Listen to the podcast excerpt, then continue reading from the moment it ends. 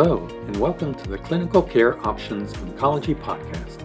I'm your host, Tim Quill.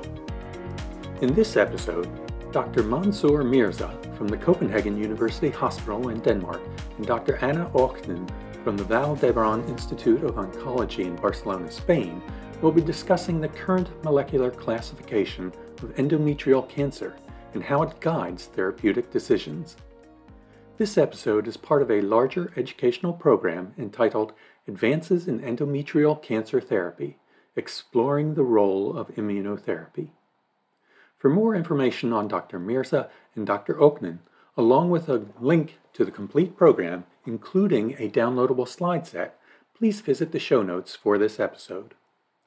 Now let's get started and hear what the experts have to say on this important topic.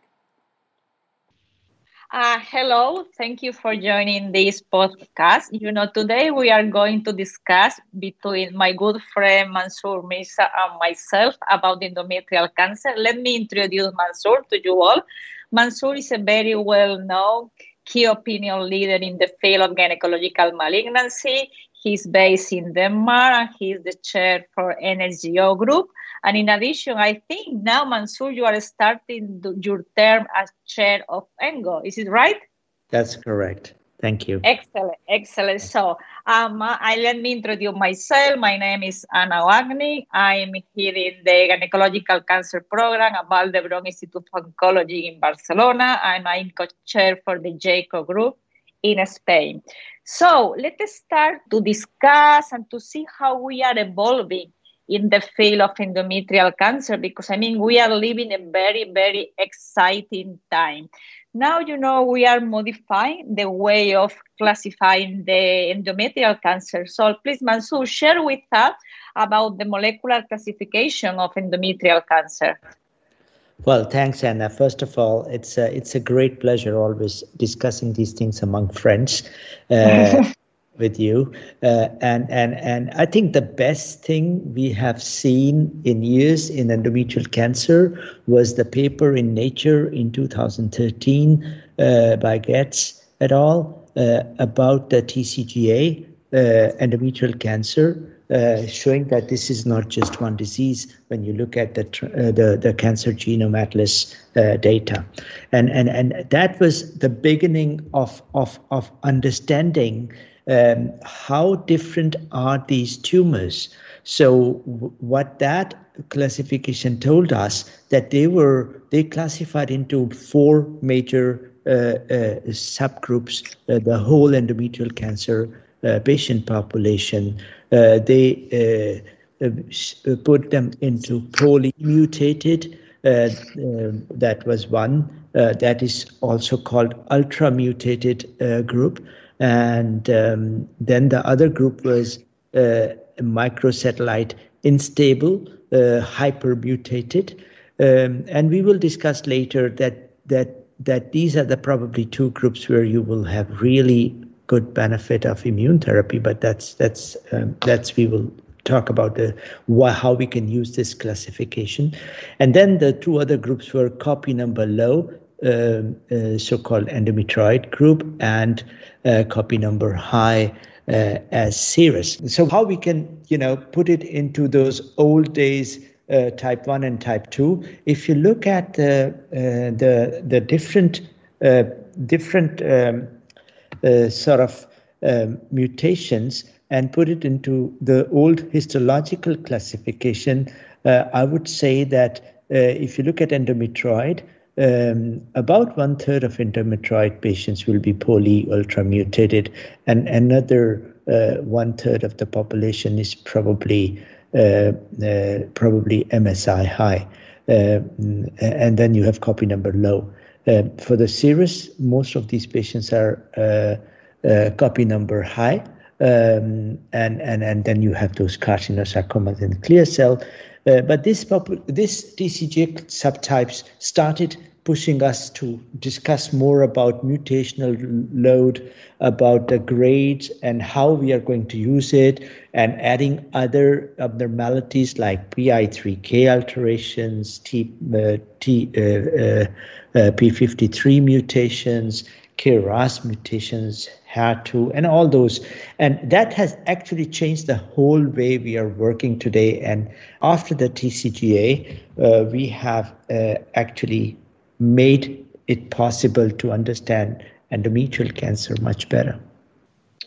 Excellent. I mean, you know, uh, as per your explanation, it seems that we are getting into a new era in endometrial cancer. You know, I mean, this new classification may lead us to a much more personalized medicine for our patients. So, in your opinion, do you think that this classification should or I mean, or must be implemented in the clinic? And in addition, which biomarker we need to guide us in the treatment strategies. Please give us your opinion on this. Oh, uh, and absolutely. First of all, uh, uh, my answer to my first question is yes, absolutely.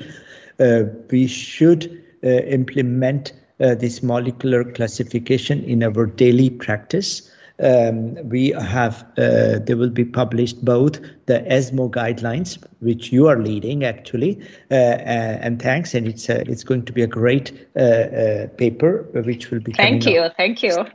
and and we will also have the the ESMO Estro guide EST guidelines, and both of them have clearly suggest strongly suggested to implement the molecular classification in our uh, in our clinic.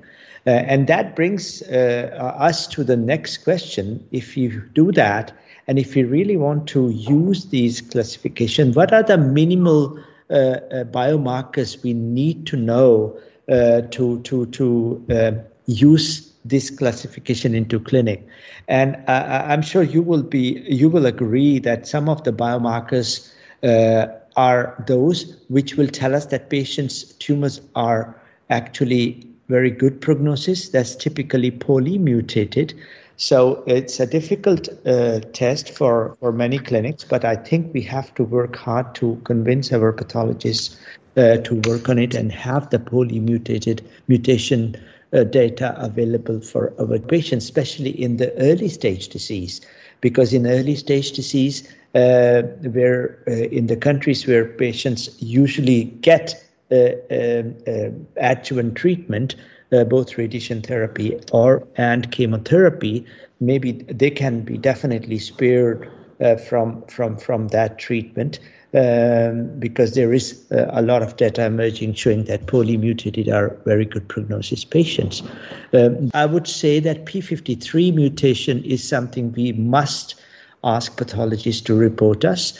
Uh, P53 uh, mutation will be uh, guiding us if this patient is in a bad prognosis and needs systemic therapy, needs chemotherapy. Um, so that's another uh, important uh, molecular biomarker. Third biomarker, which is sometimes reported, sometimes not, is the estrogen receptor status, and that will also guide us what kind of treatment we are going to give uh, if patients will benefit from endocrine therapy more than, than the other patients. And last but not least, we need to, we must have for all patients uh, the, the, the, status of uh, MSI, um, and, and, and, and because uh, already now we have immune therapy available, and MSI status is necessary to uh, find out how we are going to treat and what kind of treatment, what, what kind of, if we are going to use immune therapy, how we are going to use immune therapy as single agent or doublet. So I think it is alpha omega today to convince our pathologists in all institutions to perform minimally these uh, four tests when they uh, when they diag- when the patient is diagnosed with endometrial cancer. Um, uh, definitely, we have to do many other uh, L1CAM and all that, but if we can get that as the basis, uh, I think we have achieved a lot in the first uh, year or two. I hope you will agree, Anna. Or uh, for sure, for sure. I mean, I, I, fully agree with you. I mean, it's the only way to move forward with our patient diagnosed with endometrial cancer. It's the only way to improve our outcome because with this new molecular classification, we will be able, I mean, to to reduce because the treatment i mean some patients are over treated and another patients are under treated so we will be able to tailor the treatment for our patient. So my, my, my other question that i had in mind and i think you have almost addressed is that if you think that we need to know the status of the molecular classification to determine who patients may benefit most of the immunotherapy. Do you think that we need to have this classification or we may offer immunotherapy for all of our patients diagnosed with endometrial cancer? Uh, that's that's another uh, uh, important thing, as as you said. That, that I think we we have to know the the the, the MSI status, MMR status of these patients if they're molecular, the satellite unstable or they're not.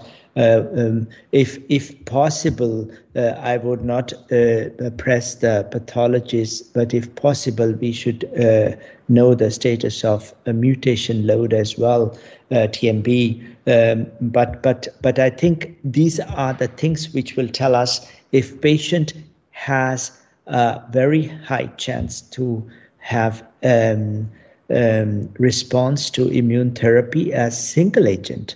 Uh, we are talking about single agent immune therapy uh, uh or not. If they are MSS, if they're stable, if they're not MSI high, um, um, unstable, uh, then then if they're uh, stable disease, then they do not have that high chance of response to immune therapy. So it's important that we separate these patients into two subgroups, uh, MSI high and MSS. So MSI high, uh, definitely we should have uh, immune therapy available as a single agent to these patients. Um, uh, and when it comes to MSS, uh, I believe that yes, there is data which shows that single agent activity is there, but it's a sort of modest and there we really need to do some more uh, work, uh, and it has been done and it is being showed uh, uh to add some other uh, targeted agents which would uh, which would maybe enhance the activity of immune therapy. For example, the small molecules, molecules like TKIs or, or PARP or other molecules. So, yes, we need to know the status of MSI uh, um, before we can uh, tailor uh, the therapy, immune therapy for our patients. Definitely. Thank you, thank you so much. I, I mean, we, you and me, we are on the same page related with this biomarker to know what is the best therapy for our patients. So, I mean, would you be able to provide in a brief manner the name of some clinical trial where our audience could look for for the emerging data that we have right now with immunotherapy in this disease?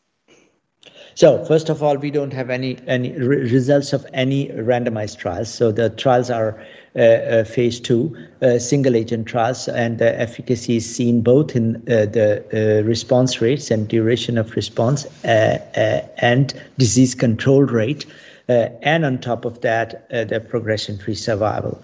I think the the largest trial, which is done especially also in the MSI high group, uh, is a Garnet trial, which Anna, you were uh, the lead PI for, uh, which has dostarlimab in that, and it has shown amazing uh, response rates and even more strongly the disease control rate. Why I'm thinking about disease control rate because these are the patients who don't have any much much other things to offer. So if your patient can be kept on treatment without progression for a longer time, it would be great. And uh, uh, and the data were amazing. About almost 60% of the patients had a long disease control rate. So dostarlimab is definitely uh, um, uh, a very uh, clear benefit drug.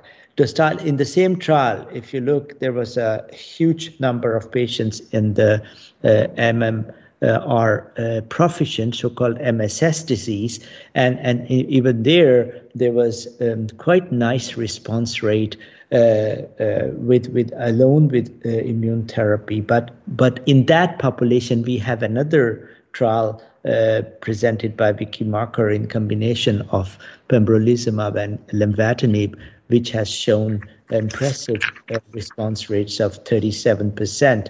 Um, so, so I think we have both for for for the uh, trials available now with with quite strong evidence of uh, efficacy uh, in MSS and MSI high uh, population. So I think these are the two major trials which I would say are very important to lead us uh, to uh, treat our patients.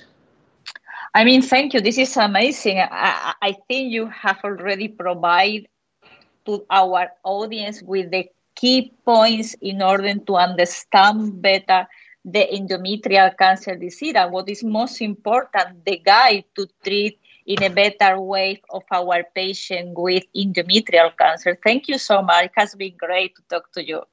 It was great talking to you as always, Anna. And uh, I hope that we will see uh, a change in the management of our patients and we will change the landscape of treatment with this molecular classification being used practically uh, and we, by using this in clinical trials to find more and more interesting agents and, and, and combinations. So I'm, I'm, I think we are living in a very, very privileged era where we have these possibilities which we can go ahead with our clinical trials and find better drugs for our patients. Thanks, Anna. Excellent. Thank you. My pleasure. Thank you very much, Dr. Mirza and Dr. Oaknin, and thanks to you, the listeners, for joining us. As a reminder, to view the full program, Advances in Endometrial Cancer Therapy, Exploring the Role of Immunotherapy, and to download the slide set associated with this discussion from the Clinical Care Options website, please click on the link in the show notes. As always, thanks for listening.